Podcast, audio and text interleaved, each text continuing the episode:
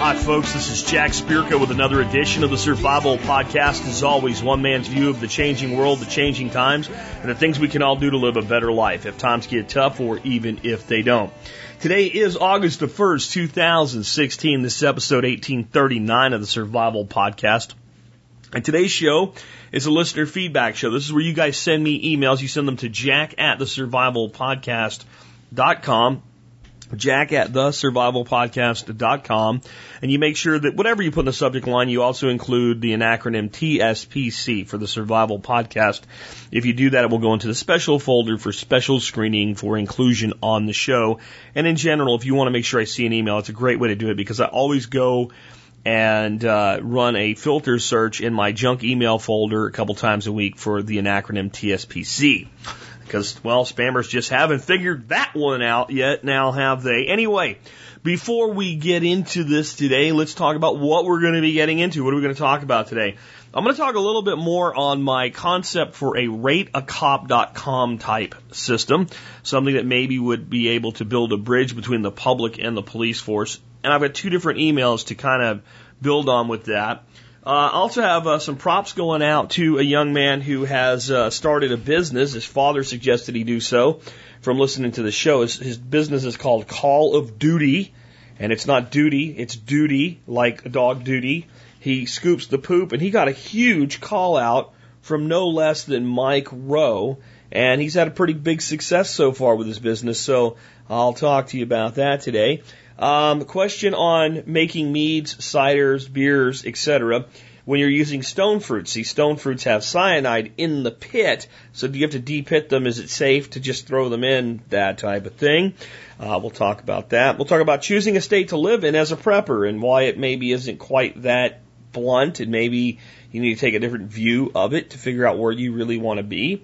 Uh, question about the garden bot, as I call it. Farm bot is what they're officially calling it, a farmbot.io. I call it the garden bot because what they're showing me right now is more of a garden bot than a farm bot. But is its future maybe really indoors? And let's talk about some limitations the thing has in its current form today and uh, what that means for the future of this type of farming, gardening, food production. Uh, we'll talk about Social Security 2.0. Does that sound like a bad idea? Yeah, but it's an idea that may soon be coming to an employer near you. And uh, wait do you hear this one. And they're going to do this. This one may not be the one, uh, but they're going to do something like this. But it's interesting what they're calling it in retrospective when we look back at things like the Freedom Act and the Patriot Act and things like that. Yeah, yeah. Okay. Government has patterns that are easy to recognize.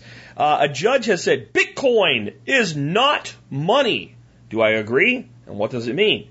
And um, even the mainstream media is beginning to talk about the end of the modern education system, specifically the modern collegiate and university system. We'll be talking about all of that today. Before we do, let's hear from our two sponsors of the day.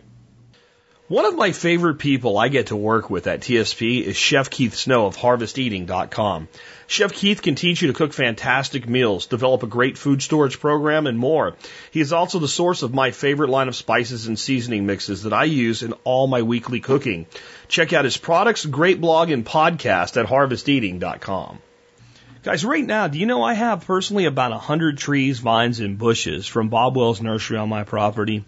Over time, they will produce season after season of edible products. They look great too.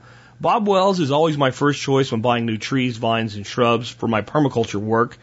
Check them out at bobwellsnursery.com today. Now let's take a look at the year that was the episode, the year 1839. And the episode, of course, is 1839. That's why we're looking at that year. Alex Shrugged has two for us today. We have Your Place in the Universe. You are here. Ah!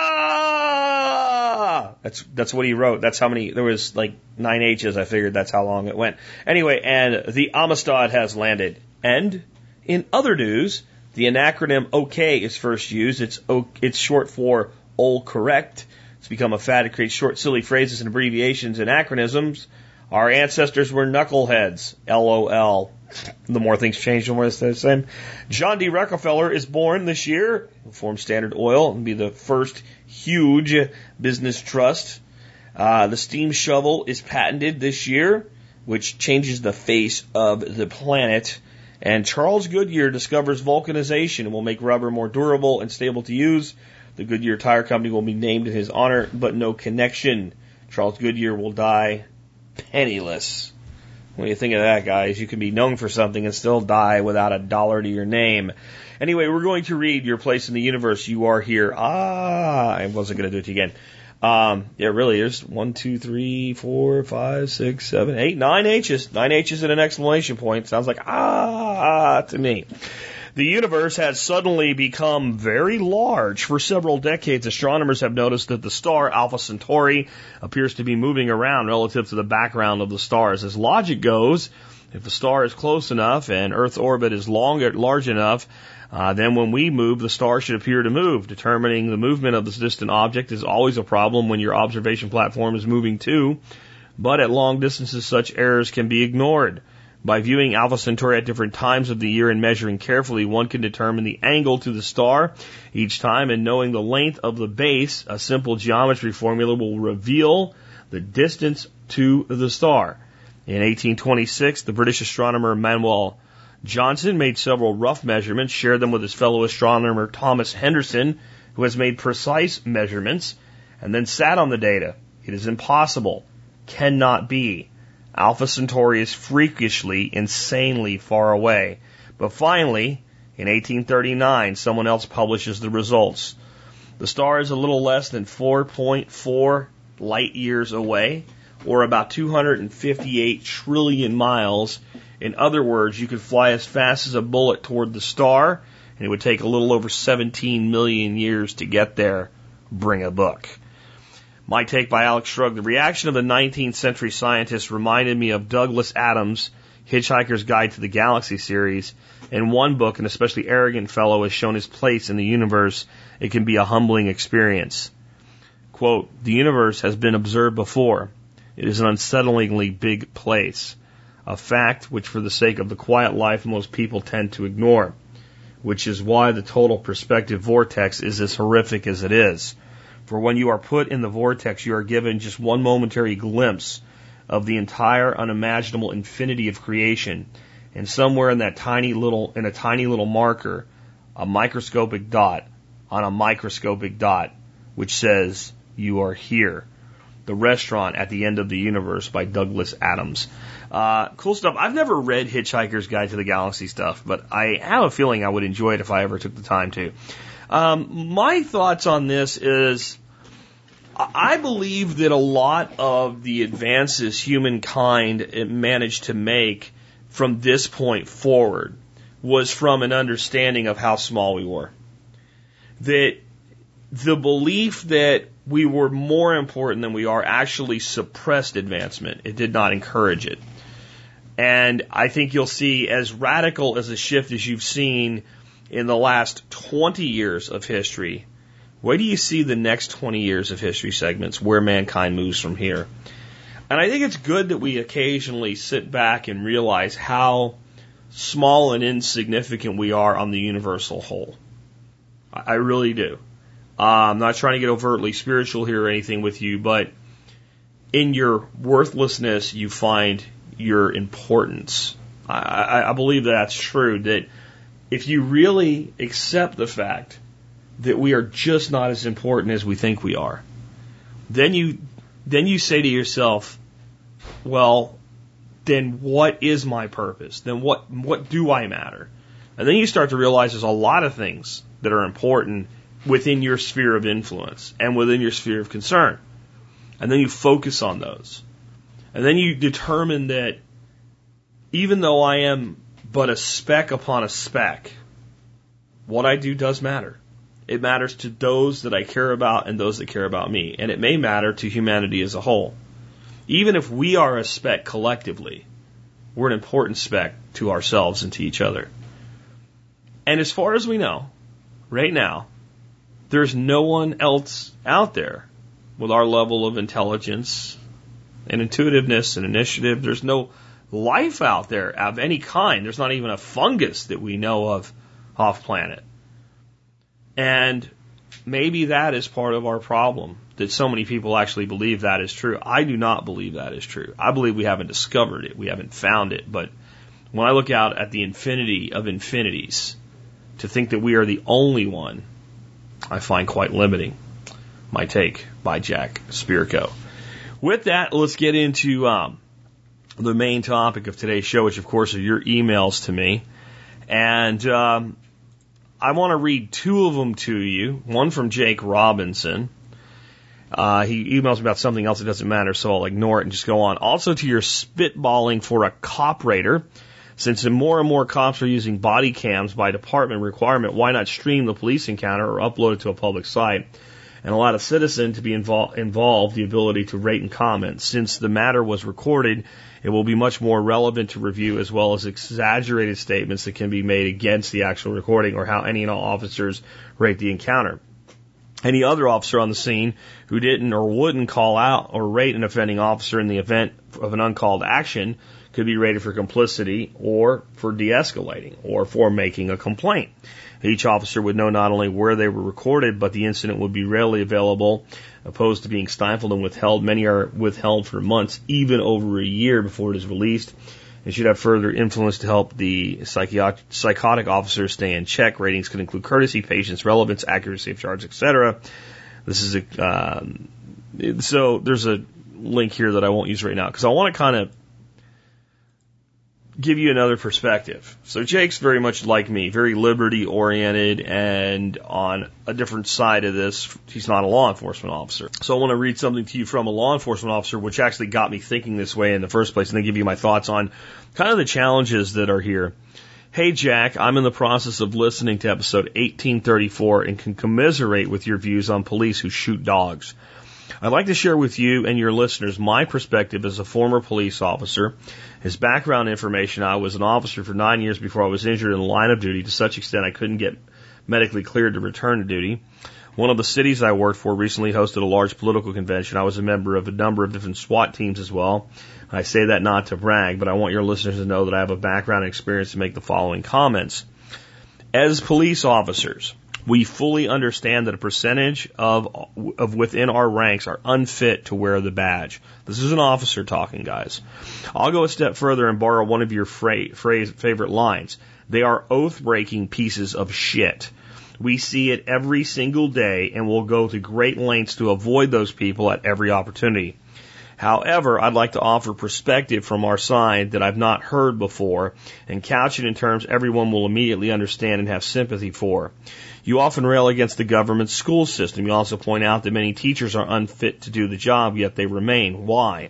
The short answer is teachers' unions. As you know, it is almost impossible to fire a teacher unless the most grievous circumstances have occurred or are documented. Uh, as you've said in the past, this should not be a thin blue line, and I agree. You might be surprised to learn there really isn't a thin blue line. Instead, there is division within most police officers among those that do their job and those that shouldn't be doing the job. The ones that aren't doing the job are routinely defended by management and the union, leaving the rest of us powerless to have any impact. This is the same reason why piece of shit police officers remain in their positions and are never held accountable. Those of us who are putting our lives on the line every day upholding our oaths of office see this and are powerless to have any effect. I would have to say that a number one thing that impacted myself and officers I served with was seeing the pieces of shit not being held accountable day after day and year after year. In short, it is the unblinking, unquestioning environment created by unions that are at the heart of many of the problems we are seeing in modern day law enforcement.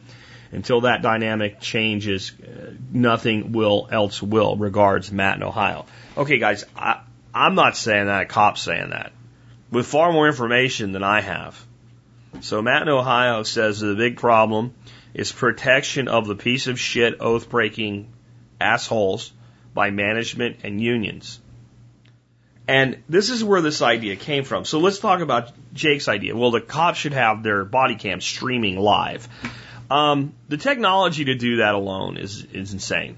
Just if it's going to be consolidated to a single point, type of thing, maybe done in a Snapchat like environment or something. I don't know. But there's a lot of challenges here because unlike a lot of people that have a problem with abuse in law enforcement, I'm not trying to slam all cops. I'm trying to solve the freaking problem. I want an honest dialogue from both sides. And I have an officer here, and I've had other similar emails come to me telling me, here's why that cannot happen. Here's the problem. We can't do anything about this. We know it exists. We accept that it exists. And we can't fix it. We can't do anything about it. The very people that are the worst among us are the ones most protected by the system itself. And it, it, it didn't get said here with Matt, but I imagine that officers feel this way. If I make a big deal about this, all I do is cost myself my job. And then the rationalization kicks in that has some real truth to it. And then it's one less good cop out there doing his job, and that makes the effects of the bad cops greater. Okay. This is why I think we need something like this, but I don't know how to do it. Let's talk about why it won't work as it's thrown out as a spitball here. Okay. Um, there are a lot of people out there that think that any cop that does anything in his job is a bad guy. There are people that refer to the police officers as road pirates because they write tickets. Um, you know, I've known a lot of police officers in my life, and I know some that I never got to be friends with because they're that kind of person. But I, I mean, most officers I talk to don't really get excited about writing tickets. They're not really excited about it at all. Um, they tend to view a traffic stop for something like a speed infraction or something as an opportunity to determine if there's something else going on. It's a contact. And, you know, if you happen to run a guy's ID and he's wanted for like molesting children, then it's a good caller, right? Um, that type of thing. And I've talked to more than one police officer that said to me, when they make me write tickets, I go write tickets in neighborhoods where the speed limit's 25 miles an hour. Some asshole's doing 65 while kids are playing. And I mean, I, I can't really fault that. That's where you should be. I mean, you should be getting a guy 10 over the speed limit on a freaking highway when everybody else is there, but he's the one that you popped, uh, to work overtime on a Saturday. That's, and that does happen. But everybody's trying to do the best they can to survive. So there's people out there that want to slam every officer. They would be a problem in this system.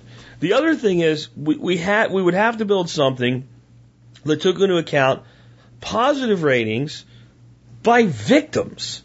And what I mean by that is there's there's there's two totally different contacts with law enforcement officers. I would actually say there's three. Three primary contacts with law enforcement officers. The first one is is social. And it has nothing to do with law enforcement whatsoever. It's public outreach consciously or unconsciously or just naturally.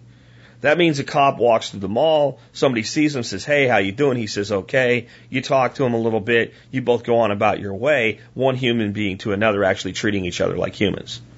Right? I mean, so that's neither here nor there of the other two main contacts. The other two main contacts are you are the target of some sort of investigation or police activity, or you're the one that's requesting help.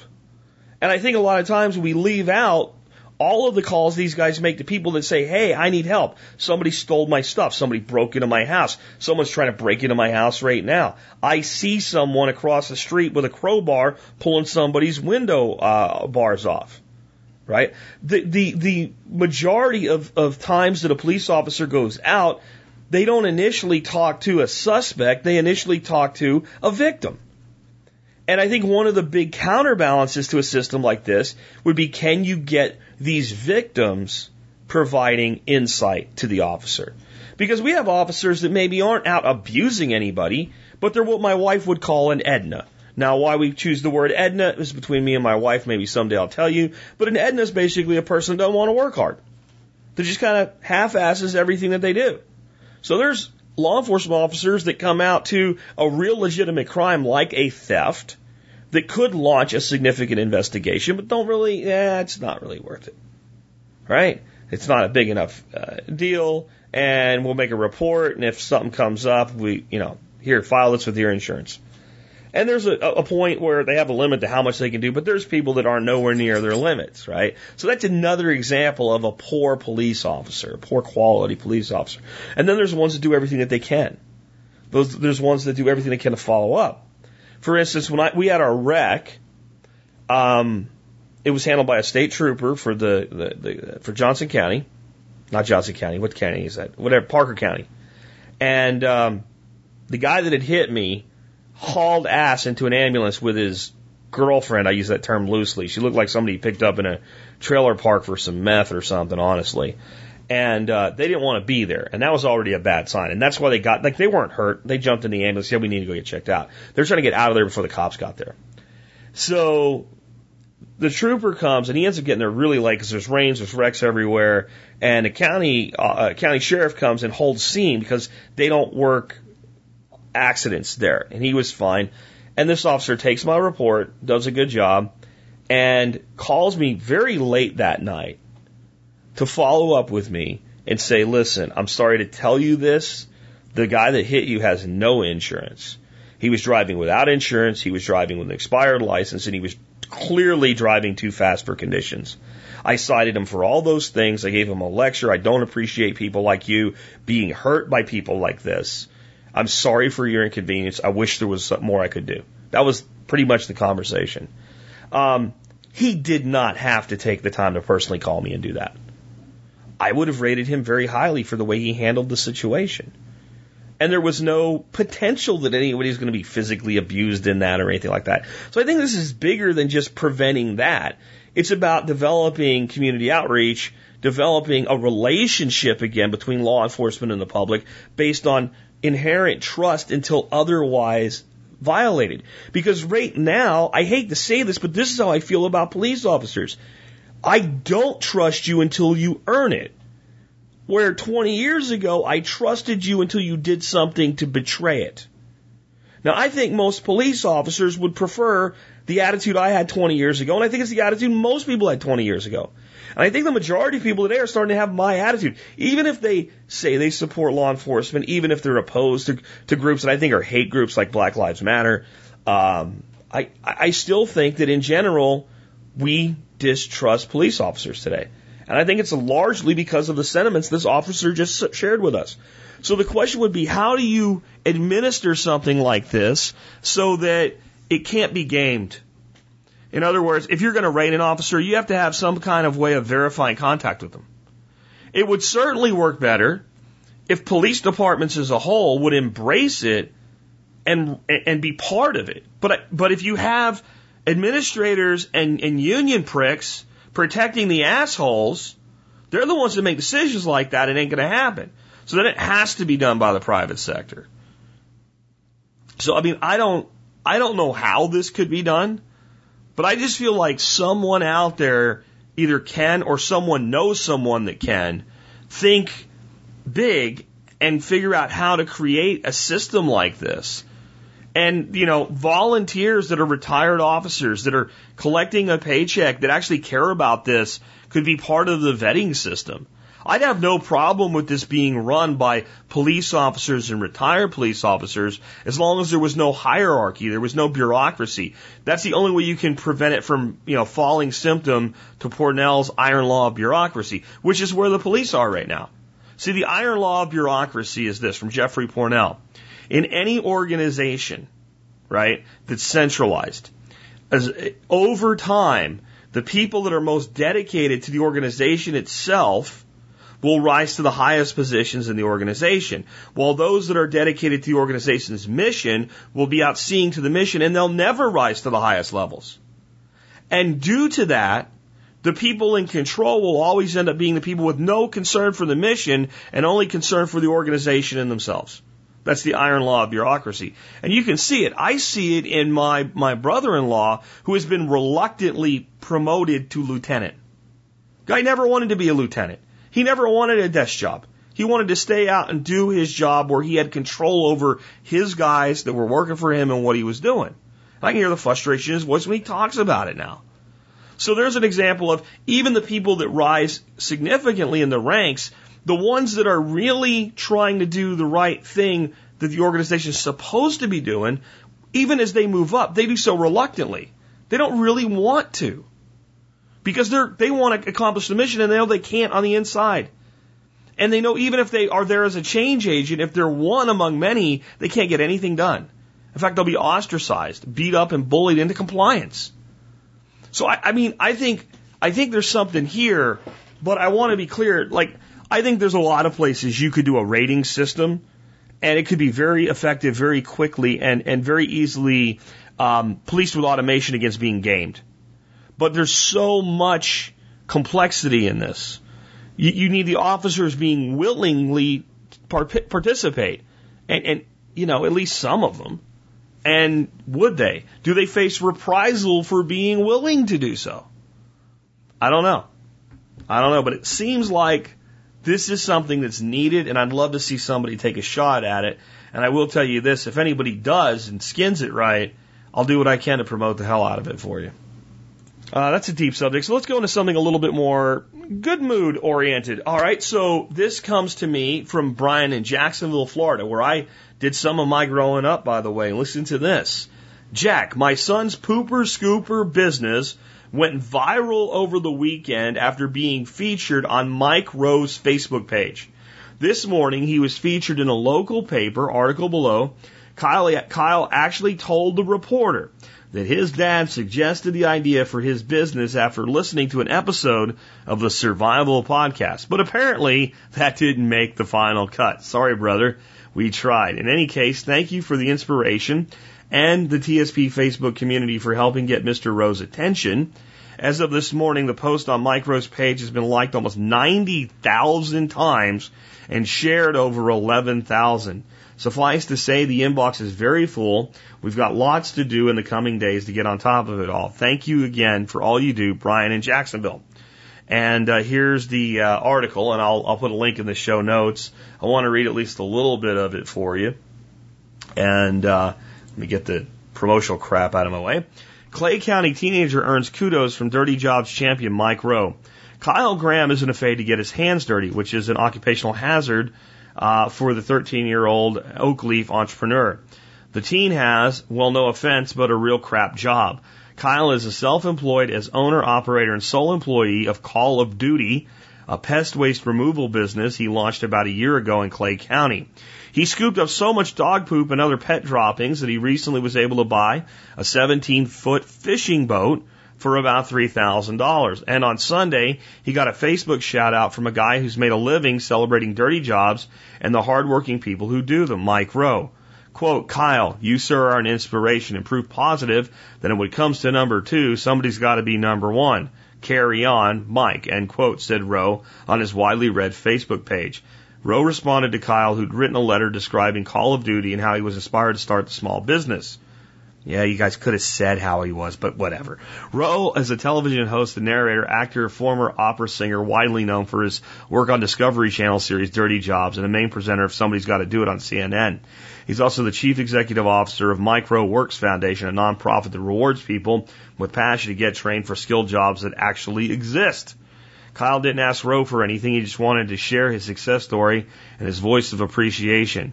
Quote, I just want to thank you so much for inspiration to get out there and get my hands dirty.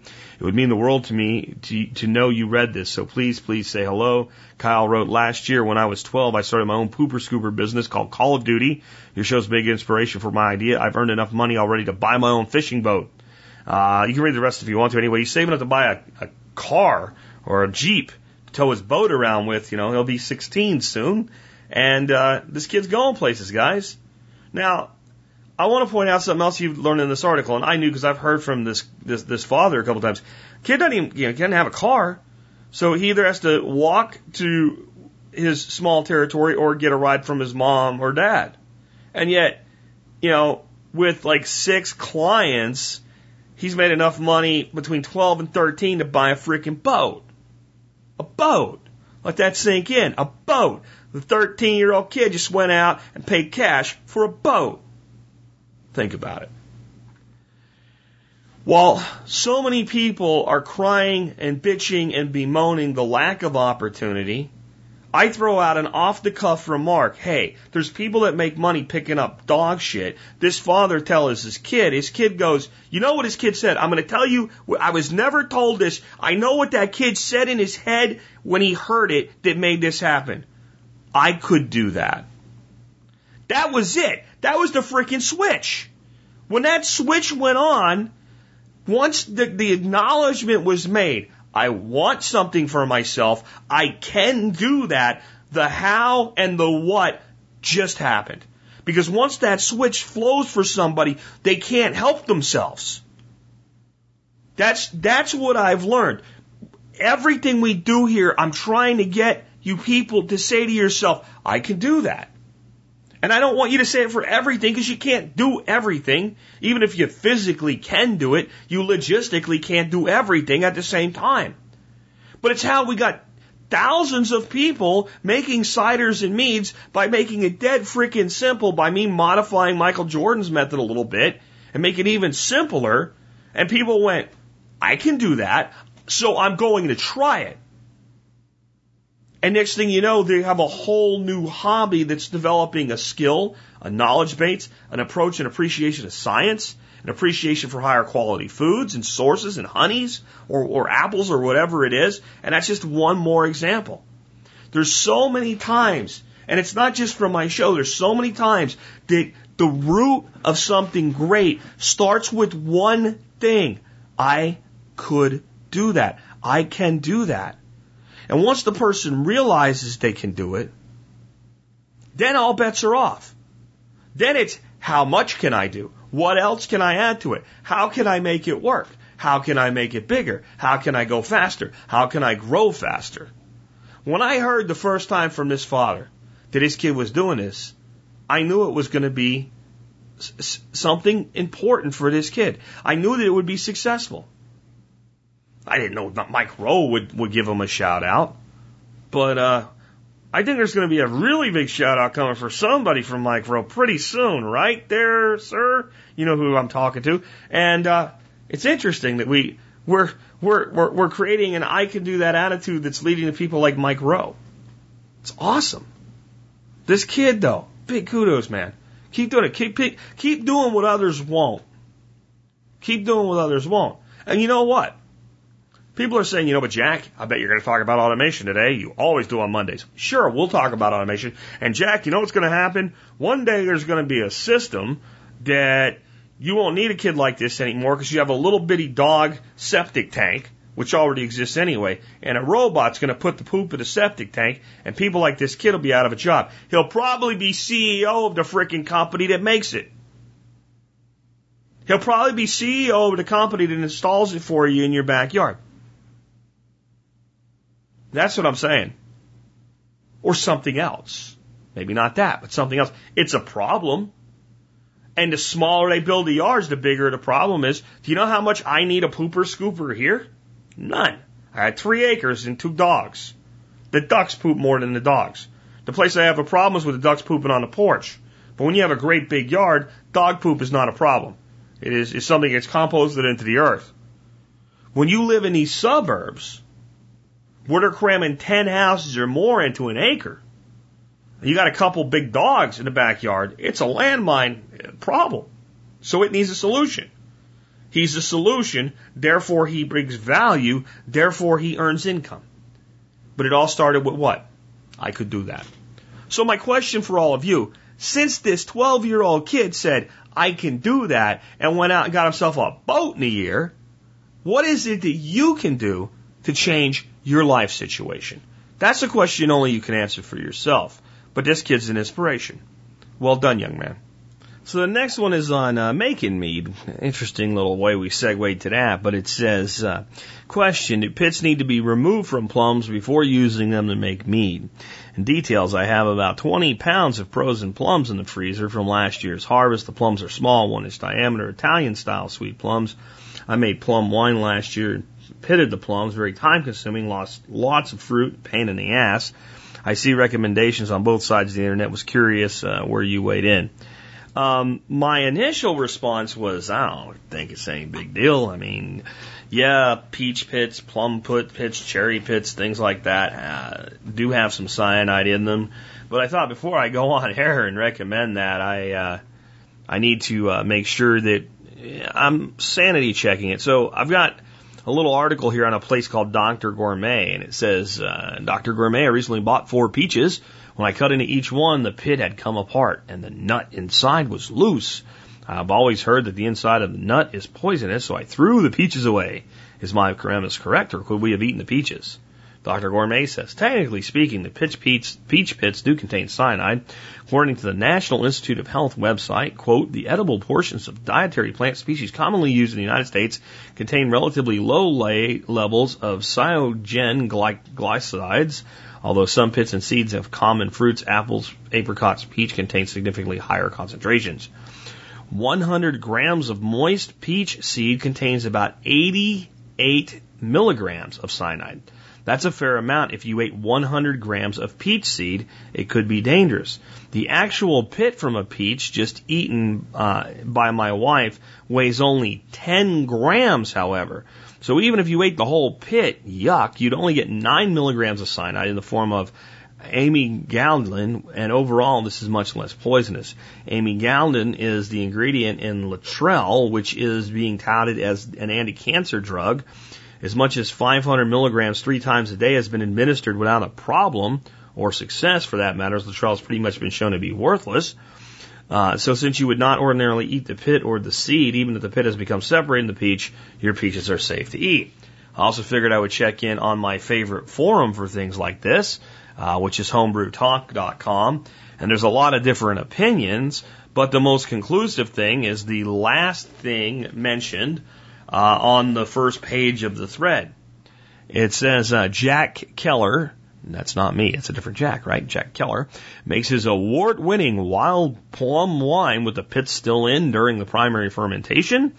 Uh, I followed his recipe closely, but I froze the plums first. After thawing, I mashed them uh, open with my fingers rather than use this method of mashing with sterilized wooden baseball bat. Everything ferments, including seeds, until the must reaches 1.020 for those of you with hydrometers that rely on them. Then you strain out the pulp and return to the primary for a couple of days, rack off the seeds. His wild plum wine has taken many contests. He's been making it every year for many years. And I imagine if the fermentation extracted enough toxin to make the wine toxic, he would be the one to know. Um, so that's not proof of anything, but when we add those two things together, we end up in a place where I can say with relative safety, you can ferment stone fruits, stone fruits and not freak out if you don't seed them. Now, personally, if I'm making mead, I'm making somewhere between one and five gallons, and I make a lot of one gallon batches. Recently, I made an apricot mead. It came out very, very nice. Uh, it's not done yet, but I did taste it and it's quite nice. Since the apricots were very easy to seed, I think I used four apricots to the gallon. Uh, I cut them in half and just pulled them apart. They're freestone, so the pit came out. So if it was easy, I'd, I'd go ahead and do it. But if it's not easy, I, I wouldn't. What I would do is what this guy said here about mashing them up. I would probably, just to be safe, if you saw a cracked pit, discard that one. I mean, that's, that's, if you wanted to be uber safe. But I don't think you're going to have a problem from this because we're not talking about like a high alcohol tincture extraction, right? We're not talking about taking a whole bunch of plum pits or apricot pits or, or whatever, peach pits, and putting them into a, a, a, tincture of grain alcohol. We're talking about putting them into something like a mead or an ale must that's going to range anywhere from an ale of like 5% up to a mead of maybe 12, 13, 14% alcohol. Uh, yes, you can take meats higher than that, but you don't have to until you get them into the secondary. And if I was concerned about this, what I would do is once your primary fermentation subsided and your fruit just looks, if you make mead with whole fruit, you know what it looks like. It looks awful. Then go ahead and rack. You've extracted the flavor. You're good.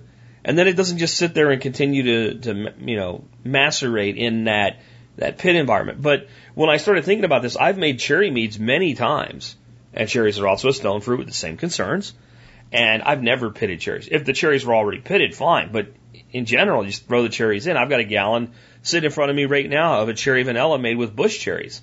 Those things are tiny. I mean, they're about the size of a, a medium sized blueberry and they're half pit. I'm not pitting that.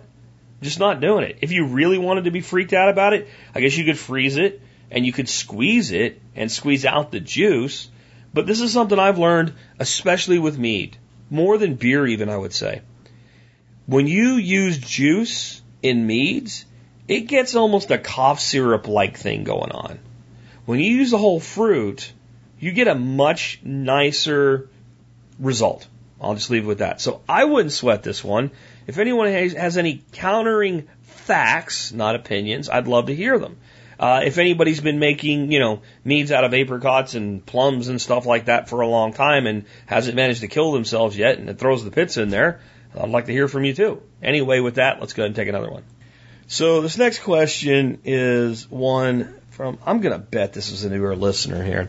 Kyle up here in the wonderful commie world of Illinois. Question, wanted to hear your thoughts and opinions about which states and cities you think are best to live in as a prepper and for someone with a family of four looking to start a little homestead.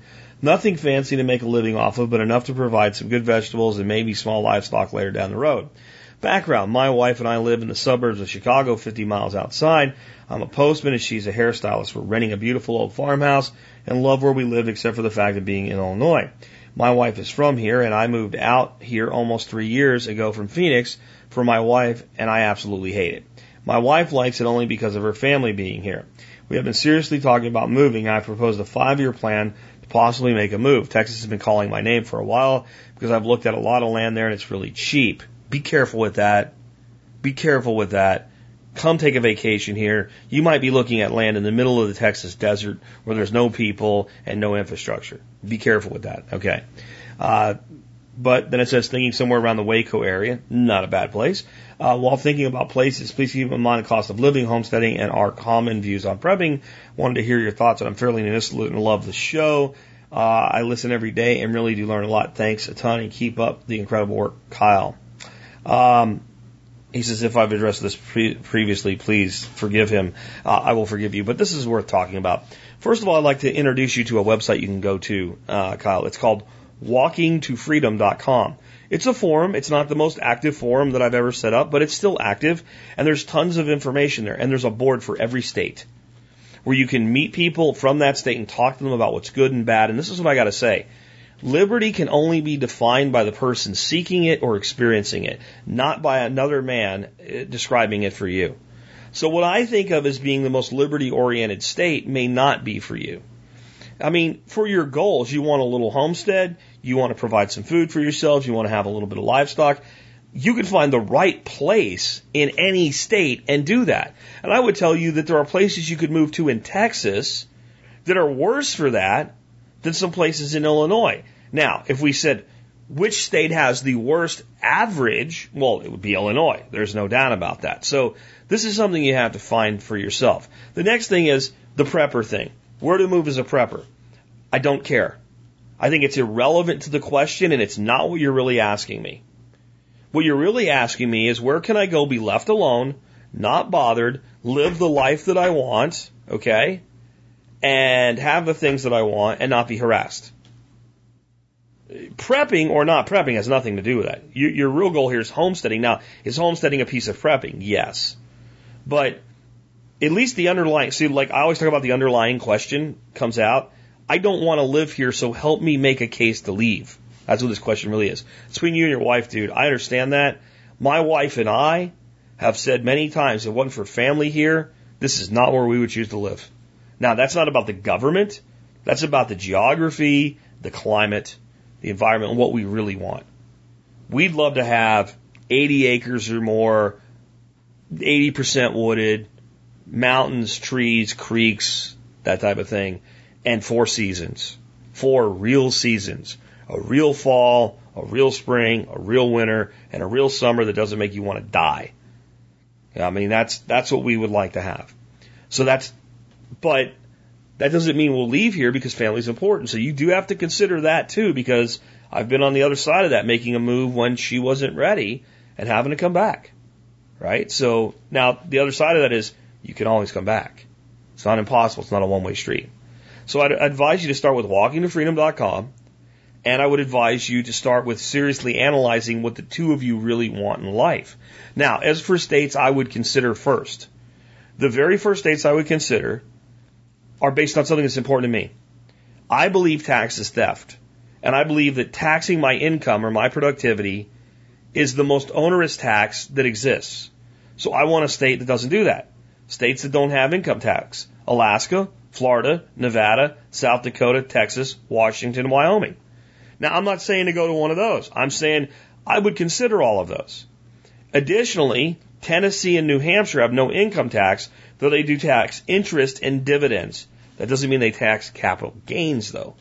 So that's a structuring issue. And interest income isn't jack diddly shit anymore, so I'm not really worried about that. And there's always ways to be creative with those types of things, right? So, um, actually it says income from investment, so I guess capital gains too. There's, there's always ways to structure things though, to decide where your lowest tax footprint is. But taxing my income is very malicious to me. I think it's one of the most heinous things governments do is to tax income. Taxing consumption I don't like, but I'm okay with it in the grand scheme of things for now. Right? But taxing your productivity just is absolutely sickening. It really is. So that's where I would start. And and personally, Dorothy and I have talked many times, and of those places, the one that seems to tick most of the boxes for us is Tennessee. Really is. So that's kind of where we would go if we weren't living here. Now I'm not putting Texas down, but it is freaking hot in the summer. It really is. You have to decide what do you what do you like least, right? Because if you hate heat, this isn't a place to be. But if you hate government oppression and you want to be left alone, it's a pretty good place to be. Unincorporated areas of Texas pretty much do whatever you want. Watch out for the HOAs and the POAs. But I think that what what's the most important thing in always with these questions is you sit down with no bias. What do we want? And, and don't come from the standpoint of, well, we could live with the heat if. What do you really want? What's your ideal climate? What's your ideal climate? Um, what is your ideal lifestyle? How far do you really want to be out there and how close do you want to be to support? What do you see coming up in your life as needs? As you get older, you need more support medically, right? So how does that factor into the equation? What, what is your ideal, again, climate? If you're going to want to do homesteading, living in a place where it rains in the summer is not a bad thing. What are things you dislike? So it's usually easier for people to determine what they don't like than what they do like. You make a list of all the things you don't like, it becomes very easy to make a corresponding list of things you do like or do want. So don't like, don't want. Right? Don't want income tax. Well, that's pretty easy. Want income tax free state. You can make a list of those states. That doesn't mean, that doesn't confine you to those, but that's one criteria. You know, I want no cold weather. Okay. Then you look to the south and you make a list of states that mostly fit that criteria or completely fit that criteria. You know, don't want hot weather. Well, then you gotta, you see what I mean? And you have to figure it out that way. And, and don't think there's some sort of nirvana in this country where there's this one particular state where you can have everything you want and be totally left alone by government. Because every state government sucks. Every local government sucks. Every city government sucks. Every county government sucks. And we know the federal government sucks and they have control over everything. So you might find in many instances, Illinois, I'm pretty big on getting the hell out of. But you may not have to move as far as you think. That may help alone. You know, maybe Indiana's better for you. I'm not saying it is. Don't, you know, maybe Wisconsin, maybe Minnesota. I don't know. I don't, I've never really considered those areas. I don't know. But a place that's three to four hours by car, you know, to family is a lot easier to live with for a spouse than something that's, you know, 15 hours away that requires an airplane ride, etc. These, these are all things you have to take into account. Because if you make that list, then you're searching for something that fits your wants versus something you think will be better because it's different. So hopefully that helps you. But walkingtofreedom.com is the site to check out. So this next one says, Hi Jack, your show from yesterday got me thinking about the applications of a technology like FarmBot in indoor farming. Like you said in your chat with John Pugliano, indoor farming is becoming more feasible and can be laid out in an Amazon-like warehouse. Sounds like a job for FarmBot. Jordan. Um, I think actually that's a very astute observation that in a warehouse like environment with stacks and racks with lighting that I, that, I think that's already being largely automated. But this actually brings up My concern with FarmBot, and we kind of talked about this in relating to somebody like Curtis Stone, um, FarmBot seems ideal for things you plant as a seed. Okay? Things you plant as a seed. Whereas peppers and tomatoes and things like that are generally done as transplants. And it seems like FarmBot maybe could maintain those, but they're also bigger plants. So the higher and taller the plant, the higher up the bot needs to be, because the way I've seen them laid out, and again, you can see this at farmbot.io, a, a tall pepper or tomato plant would just get beaten up by the little bot arm moving around the CNC arm thing. So you have to come to a different, now it's completely scalable, it can go up, but what this seems like is high turnover crops. You know, um, mustards, lettuces, spinaches, and those are high dollar crops. I mean, go out and price organically grown stuff like that and see what you pay by the pound. These are also ideal crops to grow indoors. They're perfect. Um, you, even with artificial lighting required, you need so much less of it than something that's going to either produce a root or a fruit. If you're producing a root or a fruit as your edible, your sunlight requirement tends to go up. Now you can grow peppers in pretty shaded environments and things like that, but they do better with some real sun, at least for part of the day. But your lettuces, your chicories, your arugulas, your spinaches, your chards, all of that stuff, especially at harvestable size, right? The best time to harvest that stuff, romaine lettuce, etc., for the highest, quickest return and the most quality product isn't when it's giant. It's when it's a baby or when it's like half grown. That's when it's at its peak of flavor and nutrient density and everything else. Now that translates well into indoors. And I could see building a four tiered system in, let's say, a 10 by 20 building that could probably produce tons of freaking food. And that may be this thing's best utilization, uh, best, best application. It really might. Um, and then basically people would just, when trays need to be changed out, you just swap those. And on a larger scale warehouse size, that could be done with automation as well. But for a small producer, this opens up an entirely new world. What if somebody in this ideal, you know, put in like a, I don't know, like a 20 by 40 tough shed and insulated it and built the system like this? You could probably produce an equivalent amount of, of this high dollar rapid turnover produce to what somebody's producing like on a half acre or more because of speed, because of control against pests and insects, because of the precision, efficiency, and because the robot works 24/7, all you would do is harvest. And I'm I'm telling you the harvesting could be automated as well. You could get down to a point where the only thing that's being done by humans is actually delivery of the product. You could even get packaging eventually. But for the small timer, that's going too far too fast. Just automating the the the the planting and the watering and you know weeding would be very minimal as well. And if this was done in something like using a rock wool, which is a thing that a lot of people do in microgreens do, I don't know if you can grow greens to larger size, but I think you probably could.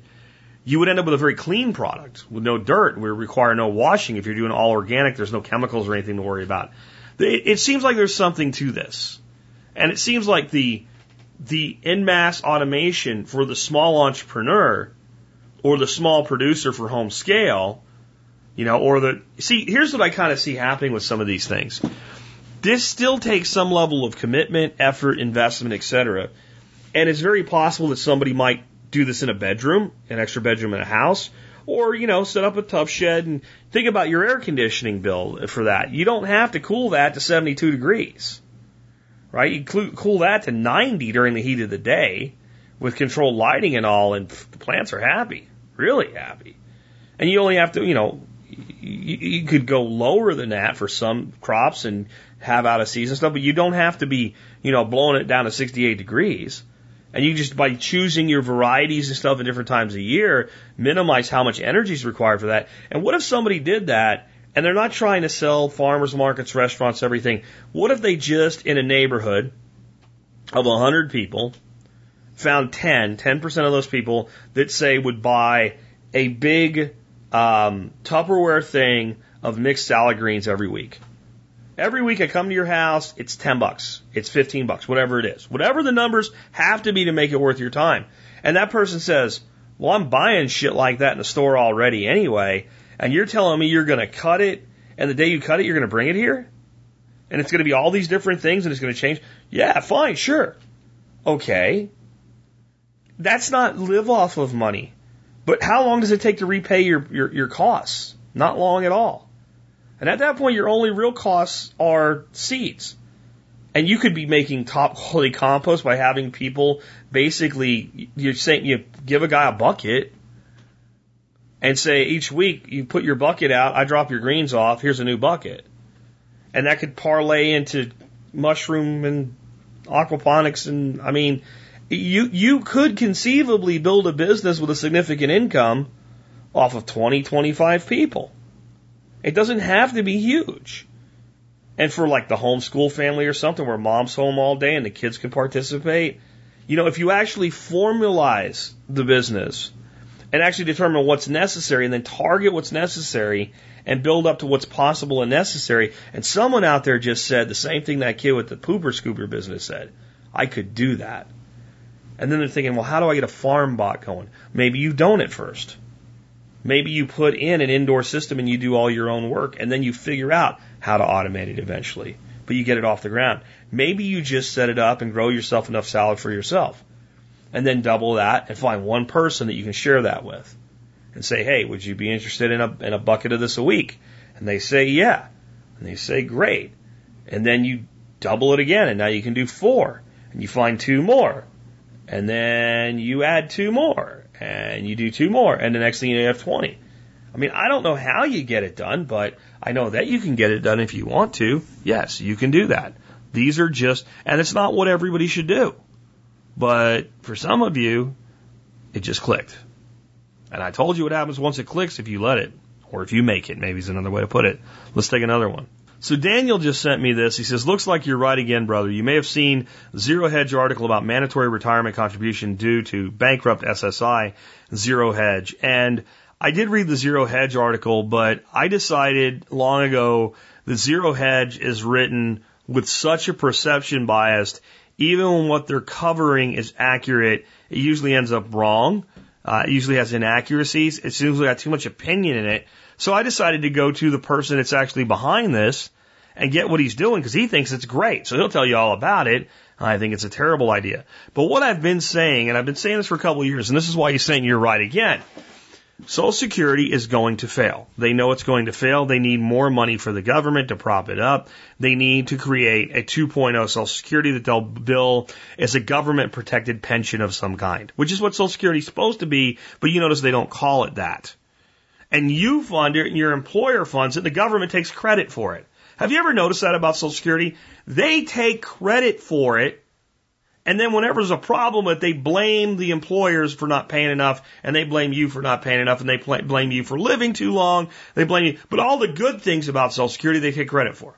That's how government is. Well, the guy that's behind this thing, and it's just, listen to this. It's called the Secure accessible, valuable, efficient universal pension accounts program or the Save Ups Act. Okay, this is what we've learned about government. Whatever they call an act, it isn't. Patriot Act was not patriotic, right? The Freedom Act was not anywhere near based in freedom. The Food Safety and Modernization Act was not about food safety. So we know this is not about it being secure. It is not about it being accessible. It's not about it being valuable, and it's certainly not about it being efficient. It may in fact be universal if they have their way. But here's what this is. Now Zero Hedge said it would be 2% contribution. This is why I said I don't like Zero Hedge. It's completely inaccurate. It's worse. For most people, if you do the math, it'll be worse. Let me read it to you. This is again from a guy named Joseph Crowley. Mr. Crowley. Remember that? Ozzy Osbourne? Huh? Maybe I could find that for you real quick just to make that interesting. Mr. Crowley, what went on in your head? Oh, Mr. Crowley, did you talk to the dead? Yes, yes, Mr. Crowley, what is going on in your head? And did you talk to the dead? I don't think he uh, he talks to the head, but he's a Democrat from Queens, the Bronx. Uh, maybe he's been voted on, voted for by many of the dead. That seems to happen a lot with Democrats. But uh, here's what he wants to do with this uh, Save Ups Act. To help combat the savings and retirement crisis in the United States, which we created. I'll add that in. Today, Representative Joe Crowley, Mr. Crowley, Vice Chair of the Democratic Caucus, announced the introduction of the Secure, Accessible, Value Efficient Universal Pensions Accounts Save Ups Act, new legislation that establishes universal pension accounts so every American worker has the vital assets after a lifetime of hard work. With one third of workers and nearly two thirds of workers earning less than thirty-five thousand a year, uh, not saving for retirement, and private sector pensions dwindling, the retirement security picture in the U.S. is bleak. Crowley's Save Up Act will help put secure retirement back into the reach of American workers. Quote, Every American should be able to retire with peace of mind and enjoy the golden years after a lifetime of working. Unfortunately, with fewer private sector workers being offered pensions, as well as other challenges facing potential retirees, the dream of a secure retirement is slipping out of reach for too many Americans, said Rep. Crowley. The equation for retirement security is Social Security plus pensions plus personal savings. And that's why we need to make sure all three legs of the stool are strong. With save ups, workers will see much more stable retirement picture, and that's good news for American families. While many employers already offer retirement plans to their employees, too many voters, too many workers, yeah, voters probably what he meant, find themselves falling through the gaps. In many cases, they are not aware of their employer's provided plans. See, you're too stupid to know about your 401k, by the way. That the government screwed up and took the cash option away from, just saying, and encouraged, or they're not encouraged to enroll. In other cases, employers may not be offering a plan at all. You bastards! You won't even offer them a retirement plan. We're going to make you. Crowley's Save Up bill addresses this problem with directing employees, employers with 10 or more employees who do not already offer a plan to open individualized retirement accounts for every employee and contribute to those plans 50 cents per hour worked. Okay. That's a big increase, isn't it, in my cost? If I have 50 employees, I give everybody a 50 cent an hour raise. Gee, I guess I'm not giving you your raise this year because I already had to because the government made me. Anyway, uh, per employee alternately, if an employer has an existing retirement plan that qualifies, they can keep contributing to that plan for their employees. Now, it says if they have a, a qualifying plan. I just bet if you have a 401k for your workers and you're not contributing to it, that they just have it for themselves, it's not qualifying under this bullshit. In addition, the employer contribution, once enrolled, employees will automatically begin contributing 3% of their income, which increases gradually over time unless they opt out. So that means you just get 3% taken out of your, just like Social Security. Starts at 3 and it goes up over time. Hmm. Yeah, your Social Security right now is about 13%. You're only paying half unless you're self-employed. Your employer's paying the other half. Same crap. Quote, we know that automatic enrollment dramatically increases participation, also sends a strong message about the importance of saving, continued Crowley. In order, in other words, if we do it to you, you're more likely to have it done than if we leave it to you to decide if you want to do it for yourself. Right? If we just make you do it, participation goes up. To help with the cost of contributing plans, smaller employers can receive a tax credit worth the value of contributions to 10 employee accounts. For small business with fewer than 10 employees, while they're not required to contribute, tax credit will make it financially possible for them to do so voluntarily. Hold on. I'm going to tell you what this tax credit's going to do. It's going to create a deduction, not an offset. There's no way they're going to, they're going to give this up out of the taxes. So what I mean by that is, let's say that this month, because of this thing, with my employee base, I put $500 toward my employees. They're going to let me take an additional $500 as an expense against my income, they're not going to give me 500 off my taxes. It's not going to be a one for one offset. Otherwise, they're paying for it. And they don't want to pay for it or they just would do so, right? It's all fake. It's all bullshit.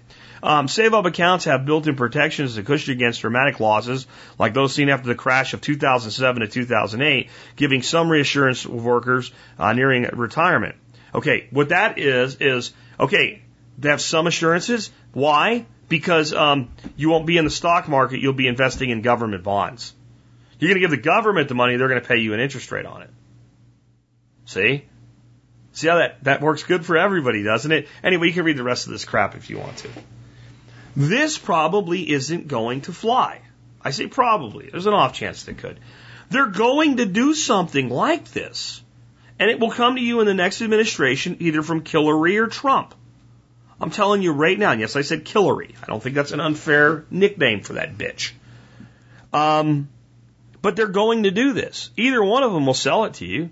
I can see either one of those two candidates making a case for this as being worth doing to help people save more for their retirement. And notice it says that uh, it starts out at 3%. So your employer, they just say, okay, Joe worked eight hours.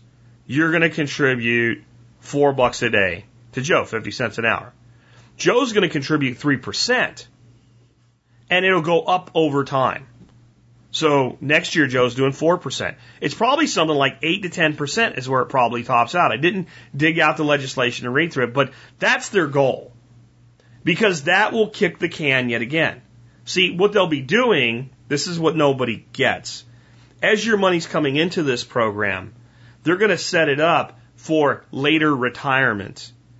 And tons of money are going into this plan so that money can come out the other side, right? Here's the catch. There's a bunch of people on Social Security right now that were never part of this plan. And it doesn't matter where the money comes into government, just that it goes into government. Once it's in there, they just pay it out. Right now, Social Security is and has been paying for things that aren't Social Security related. There is no lockbox, and there never was going to be one. Those of you old enough to remember the lockbox that was promised by Al Gore. There's no lockbox. There never has been. There never will be. So what they are able to do with this thing is they start getting money in, and then it's all paid out as retirement pension benefits. Everybody knows Social Security is a pension. Now we'll say it because now it behooves us to say it. But this is a sign that the government knows they need to get more money in, not so they can help poor people, but to keep their system running. And they're going to do it one way or another sooner or later. This is yet another shot at it. It really is. Next one is from Steve O, um, but it's come to me from a bunch of people. And Steve just sent me the article. But a lot of people said, "What does it mean that this happened, and what do you think about it?" So a judge in Miami has ruled uh, Bitcoin is not money and dismisses uh, money laundering charges. I'll give you a link where you can read the article. I've read enough today uh, of other people's stuff, so I'm not going to read it. But basically, here's the, the short side of it. A guy was charged with money, money laundering because some undercover officers told him they were going to go online and buy illegal credit cards uh, and they wanted to buy Bitcoin from him. So they bought Bitcoin from him, and then they came after him with money laundering charges. And a judge says, you know, um, Bitcoin's not money. So it's not money laundering. It doesn't fall under our statute. I'm not going to put this guy in jail over this. Um, kind of entrapment too, by the way. I'm just saying, like, he wasn't, and, and the judge also said there's like, there's no evidence that his intent was to help you take dirty money and make it clean, right? He sold you a product. What you do with that product is up to you, not him. However, there's a lesson here. First of all, if you're doing anything and somebody specifically tells you before the transaction they intend to do something illegal after the transaction, deny the transaction and don't go forward with it. Uh, you are either talking to a Fed, you know, or cop, or you're talking to a moron. And you don't want to be connected to either one, right? So if somebody, if you're like, yeah, I can sell you some Bitcoin. Yeah, I want to go out and buy dope with it. I'm sorry, I can't sell you Bitcoin. Ever. Go away and never come see me again. Why? Because idiot, or cop. Those are your only two choices. It's not even that I care that you buy dope with your Bitcoin. I don't, I don't really care what you do with your Bitcoin or what, whatever you get from me, as long as you're not hurting anybody. But if you're going to tell the person that you're buying it from, you're either trying to trap them as an officer or you're a dumbass. And I don't like to do business with dumbasses. Um, but as far as what this means, is it right? Is it correct? Okay, according to our government, Bitcoin's not money. The IRS has a, issued official tax guidance on it and stated Bitcoin is not money. It is a commodity and you are to handle taxes on Bitcoin as though it's a commodity. Okay. That means the government's official stance is it's not money. Now, whether you believe it's money or not, doesn't matter for a court of law until such times that government comes out and officially designates it as money, they have to treat it like a commodity, not money. So then you're back to the intent anyway. Did this person intend to help these people take bad money and make it into good money or to hide money? No. I have something, you want it, here you go. So this judge threw it out. What does it mean overall? Okay, this is like a low level judge. It's not even like a, uh, a, a state Supreme Court or something like this, is like a district judge. Uh, so it means nothing. It won't have any real ramifications. There's going to be a lot of other things going on before this. But what it does mean is the government has been for once consistent with something. And it opens up a lot of loopholes. And it, it starts to open up loopholes like if you have to buy something like Ether with Bitcoin, and then it never becomes Bitcoin again, and it only gets used as Ether, and it stays Ether, then how is that seen as a tax? Because you bought the Bitcoin, then you bought the Ether, and there's no tax consequence there because you didn't make any, there's no arbitrage. You do it instantly. Bitcoin to Ether. It's like $1,000 Bitcoin, thousand dollars worth of ether. Now I'm going to float ether around out there, another cryptocurrency. Okay. If I don't sell it, if I never bring it back to dollars, I don't know, right? And what the government would say was, well, when you when you buy something with it, if it's gone up in value, you, you've effectively sold it for something. Okay, how do you track that? And if I buy something with it, it's gone down. Does that create a capital loss? By your own admission, it does. So how do you how how do they track this? And you start to see where a lot of these things that are creating virtual nation-like concepts, uh, virtual stock markets, the ability to invest in things you believe in and get outside of FTC, all of that, it's entirely possible. Now, they don't like it, so eventually they're going to come after it. But right now, they seem to have decided to go into a holding pattern, and we don't really know what to do about this because they don't understand it. And here's here's where they're at. It's it, it's just like when some rogue nation, good or bad, is doing something our government doesn't like, but it's not big enough to actually bomb them over. What they do is they just don't talk about it at all. They they just say nothing about it. They just kind of pretend it's not there because even attacking it is seen as giving it legitimacy, right? So they just don't. And that's what it seems like they're doing with Bitcoin now. Here's the problem for them. I believe that cryptocurrency as a whole, I, I need to stop just saying Bitcoin. Cryptocurrency of a whole is bigger than anybody in our government can possibly comprehend. And what it's capable of, they do not understand. They don't understand. Most congressmen, senators, uh, mayors, governors, uh, presidents, cabinet members, all the people that actually make the policy, they don't understand their own currency. They don't understand how the U.S. dollar works. I, I guarantee you, if you pulled all 500 and some odd members of Congress in, and I wrote up an exam on the creation, expansion, inflation, deflation of the United States monetary supply, and said that you had to get a 70% or higher to get a passing grade, more than half of our elected representatives would fail it. So how can they possibly understand Ether or Zerocoin or altcoin or the concept of a virtual nation? They, they can't. Besides, they have other problems like how do we screw the people out of more money? How do we keep Social Security afloat? How do we get them to vote for us next time? Who's, who's bribing me now that I have to pay back? They don't have time for it. And the problem is with the concept of since we ignore it, it's not legitimate. We've given guidance on it. If somebody makes a big mistake with it, we can go after them for taxes. We'll do it then. But otherwise, we just are going to pretend it's not there and hope it goes away, stick our fingers in our ears and go, la, la, la, la, la, la, la. How much momentum will happen before they realize what is under their feet? And when they do, frankly, I think it'll be too late. I already think it's too late. I already think it's too late. I think so much is being done already and so much is coming in the next couple of years. But the reality is, I think that they're five or six years from going, oh shit. And when they go, oh shit, it's over. There'll be nothing they can do. There'll be 500 permutations. Immediately convertible back and forth, completely untraceable. Or completely traceable, depending on what the person initiating the transaction wants it to be. And it won't just be money.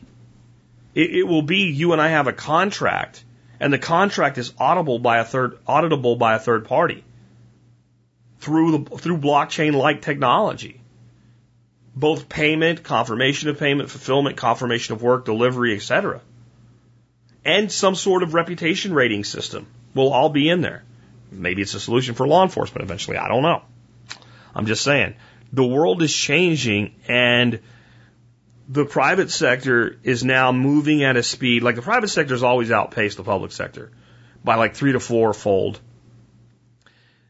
In the coming 20 years, it's going to be more like 30, 40, 50 fold. And, and, and, and that's actually exciting and a little scary at the same time. But what does it mean? It means the government's being consistent for now with what it said. It says Bitcoin's not money, then it has to treat Bitcoin as though it's not money. Now, one of the other big trends that I've, I've been pointing out, sent to me here by Mark, and it's in the Washington Slimes, I mean Times, um, should call them what they really call themselves today because they're backing me, really, whether they want to or not. And it's called, Do We Need to Remodel Our University System? And I'm not going to read the whole thing again. Again, I've read a lot today, and this is the last one I want to get wrapped up. But I want to read to you the last two paragraphs in it. Some prominent critics of the United States system argue that we need to offer new routes for job training that doesn't rely on costly research institutes. Kevin Carey of North New America, for example, has suggested that technology and the internet would spell the quote end of college end quote as we know it, allowing more people to gain skills without submitting to the typical four year model. Others predict that most higher ed education institutions won't survive this disruption. Are the extensive research focused academic institutions of the United States the best outlets to offer job training needed in our rapidly shifting economy? Should job training even be the main goal of higher education? What about alternative systems that are less costly and easier to access? Whether community college vocational training or apprenticeships, should we be taking lessons from other countries as we attempt to reform our higher education system? This is from the Washington times. The writing is now not just on the wall, it's on the electronic wall of one of the most progressive liberal publications that thinks everything that government does is wonderful and special and makes unicorn farts for all orphans and that the higher education system is the gateway to opportunity for everybody in the world and even they're having to admit that this is a new reality. This is a new reality. So again, there'll be a link to this in the show notes today. But I just kind of want to point out there's there's no other alternative here. There's no other alternative. When a solution that's better and cost less is available, no amount of resistance by the government can prevent the disruption from eventually occurring. And anyone can look at this and just say, man, you know, I just talked to my nephew. I said, How was your first year of college as far as the academic stuff? He said, I was bored mostly, wrote a few papers, did a few things. I had to take a couple courses that they said they wouldn't give me credit for that I took in high school, so they wouldn't give me college course, but they were the same course, so it was really easy because I already knew everything. Okay, that's worth thirty thousand dollars a year for the first year to mostly take shit you already knew. Really? You know? I mean, but you're going to get that big old stamp, you know. I, I, I, I just think we're, we're, we're getting to the end of this on all rungs. Our education system, our labor force system, that we're actually evolving out of it. And, and, and good. Because here's the problem with human beings. This is what I want to kind of finish up on. Human beings have convinced that whatever they've seen in their lifetime as normal is actually normal.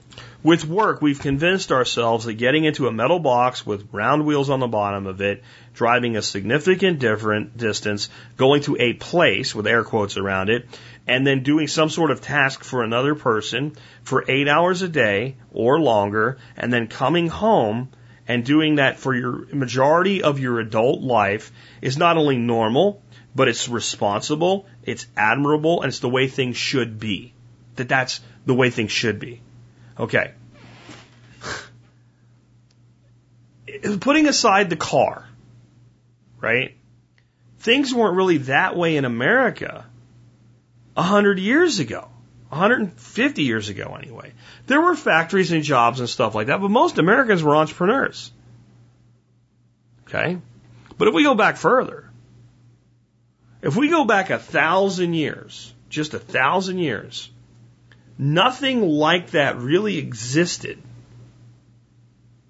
People did whatever they could to adapt and get by, but we did have a modern monetary system and a basic hierarchical structure and all of those things and large regional governments and monarchies and all that stuff. So something you would recognize eh, of trades and labors and things like that has existed.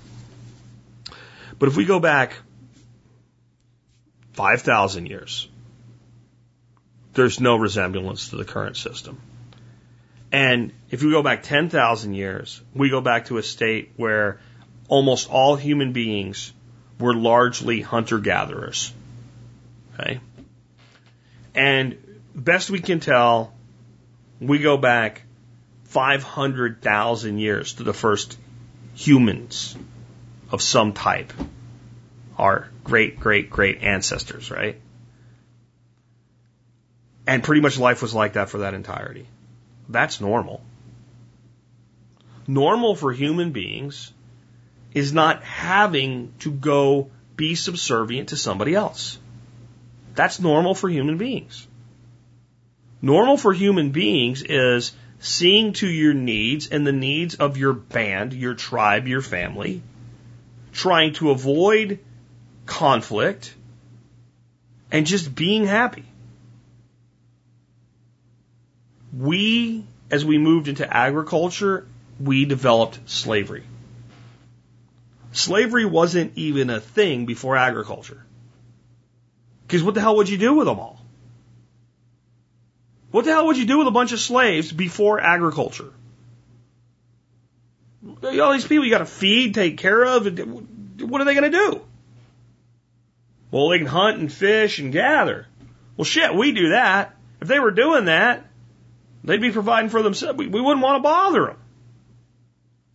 So, everything we have today that we consider normal is just the evolution of slavery.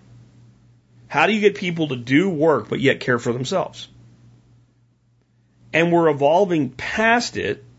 It was a necessary step for technology to come where it has. But I think that, and we won't live to see it, so don't get too happy about this. I think as long as we don't blow ourselves up, kill each other, or completely deplete the planet, we're migrating as a species to a place where that attitude can become what we have yet again. And the problem is, if it's too easy, will we be mature enough to handle it? I think that's holding us back more than government right now. I think in most people's hearts, they know that the average person, if you gave them everything they needed, not just to survive, but to be relatively content, would abuse themselves, their body, their lives. And that we're not there yet technologically yet anyway. But this is a species that's going to have to grow up really, really fast. Our maturity is going to have to catch up with their technology. And hopefully it will. Sometimes I look around and have my doubts though. And we have a great song at the end today that'll kind of drive that point home. Before we get to that though, let me remind you, if you like the show and the work that I do, you can join the member support brigade. Just go to thesurvivalpodcast.com. If you don't want to type all that, go to tspc.co tspc.co, and uh, click on members and sign up and become a member today. I'm asking you to do it if you haven't done it yet. It can be as little as five bucks a month or 50 bucks a year. It's up to you. And you'll get discounts on a lot of stuff you're buying anyway, and that'll save you money that'll pay for your membership. And you'll be supporting the show and the work that I do. I've been doing this show for eight plus years now. I've been bringing you content that you won't hear anywhere else and giving you commentary on it and insight to it that you won't see anywhere else and helping people start businesses and stuff like that. It's this that makes it possible. The member support brigade. Without that, I couldn't do it. So do consider becoming a member today if you love the show and you want to always be here. The other way you can support us, just do your shopping on Amazon at tspaz.com. Yes, tspaz, T-S-P-A-Z.com. If you go to tspaz.com, you'll go to a page of my website. And when you get there, you can click a link that says click here to shop on Amazon for all items. Click that, shop on Amazon. You don't have to ever pay attention to anything I'm doing. And if you do that, you'll support my show because you're going through my affiliate link. So if you're going to buy, I don't know, bags for your pooper scooper, you can buy them on Amazon through my link and you help us out. Don't buy something on Amazon just to help me, but if you're going to buy it on Amazon anyway, do it. Also, I do a review every day of an item that I use in my home that I think is a good item for your needs. Today's item is a dual probe wireless meat thermometer. So one sticks in the meat, the other sticks like it goes on the grill, but it's got a little clip that holds it up so it's not hitting on the steel on like a low and slow on the slow side, the low side and that tells you the air temperature and the meat temperature at the same time. It's got a wireless remote. You can sit having a beer at the pool, and you know your brisket's not going to overcook, and you know where it's at and how far along it is, and when to pull it out and wrap it, and all that other good stuff. You can use it in your stove when you're making your turkey, your chickens, you name it. It's a great tool. It's 50 bucks on Amazon Prime, ships for free. It is the one I personally use. It's in some of my videos with me cooking with it. And that's just one example of products that I recommend on Amazon. But again, anything and everything you buy on Amazon. tspaz.com. Support the show. Costs you nothing. Type in one less letter and make a click to make up for it. You're back to Amazon. You're helping me out. You're helping the show. And if you listen every day, it kind of makes sense to help support us with something that easy. Finally, today is the closing song of the day. This is a song I've never heard. Um, I didn't even think I knew the group, but when I uh, when I when I realized they were the people who did the song "The Future's So Bright I Have to Wear Shades," I realized I did know them. Uh, the group is Timbuk Tim Buck Three. Give you a few of the lyrics here so you can uh, realize how timely this is. By the way, this is over 30 years old. Presidential elections are planned distractions to divert attention from the action behind the scenes, like a like a game of chess when the house is a mess, or a petty money squabble when your marriage marriage is in trouble or a football game when there's rioting in the streets. Boy, we have a hell of a distraction right now. It's just another movie, just another song and dance. Another poor sucker who never had a chance. It's just another captain going down with his ship. Just another jerk taking pride in his work. That's how they view you. That's how they view you. You're hearing it from, and, and see, it's being made a big deal about the Democrats right now, but man, the elite on both sides think this way. You know, that's that's that's Nancy Pelosi right now saying, you know, these these middle class, non college educated white guys have been voting against their their own economic well being for so long because of you know God and guns and and and, and girls. I think she said because they they, they don't want abortions. Um, never occurring to her that maybe people just really aren't all out for what they can enrich themselves personally with and do care about the whole. Right? Just another jerk taking pride in his work. That's exactly how the people in the ivory towers of the Capitol building view you. You're just another jerk taking pride in your work. I was a poor magician. I could never understand. You can't make tears disappear through sleight of hand. From the bottom of my heart, off the top of my head, words were pulled like rabbits from a hat, but nothing was said. Now freedom's bought and paid for. It lights up my living room. I've got nothing more to prove. I've got no reason to move. And when I'm tired of the program, when it's all taken toll, I can press a button and change the plan, the channel by remote control. It's just another movie. Remember when you're looking at all of this political theater around you, that's what it is. It's just another movie. You're the one that has to decide to take another move for yourself and turn off the movie. With that, this has been Jack Spirko with another edition of the Survival Podcast. helping you figure out how to live that better life if times get tough or even if they don't.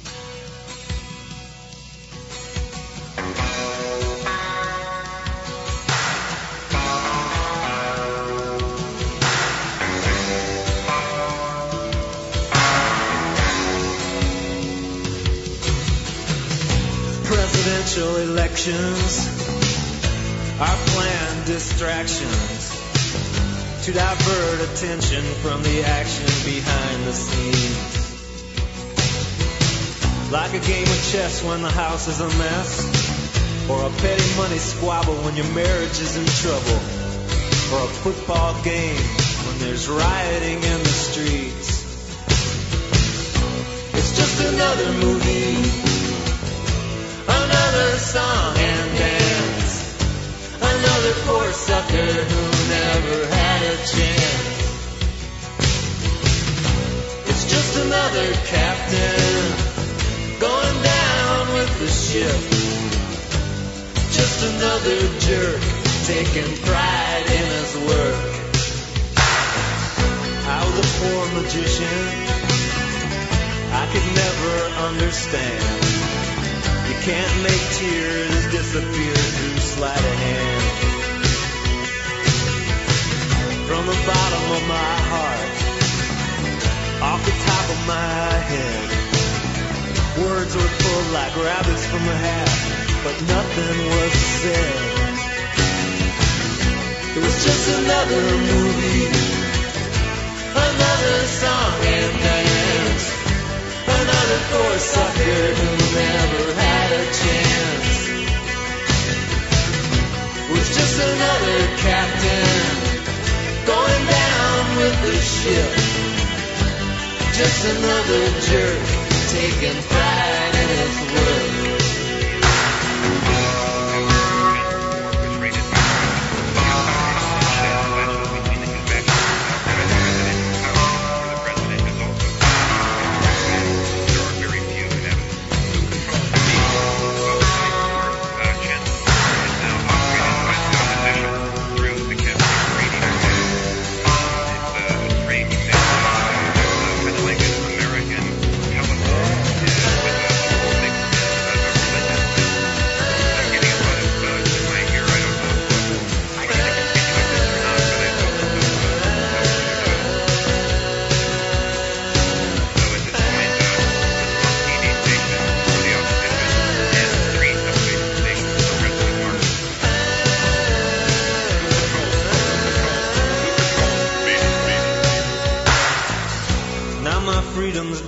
paid for. It lights up my living room. I got nothing more to prove. I got no reason to move. And when I'm tired of the program, when it's taken its toll, I can press a button and change the channel by remote control. But it's just another movie another song and dance. Another poor sucker who never had a chance. It's just another captain going down with the ship. Just another jerk taking pride in his work. Just another jerk taking pride.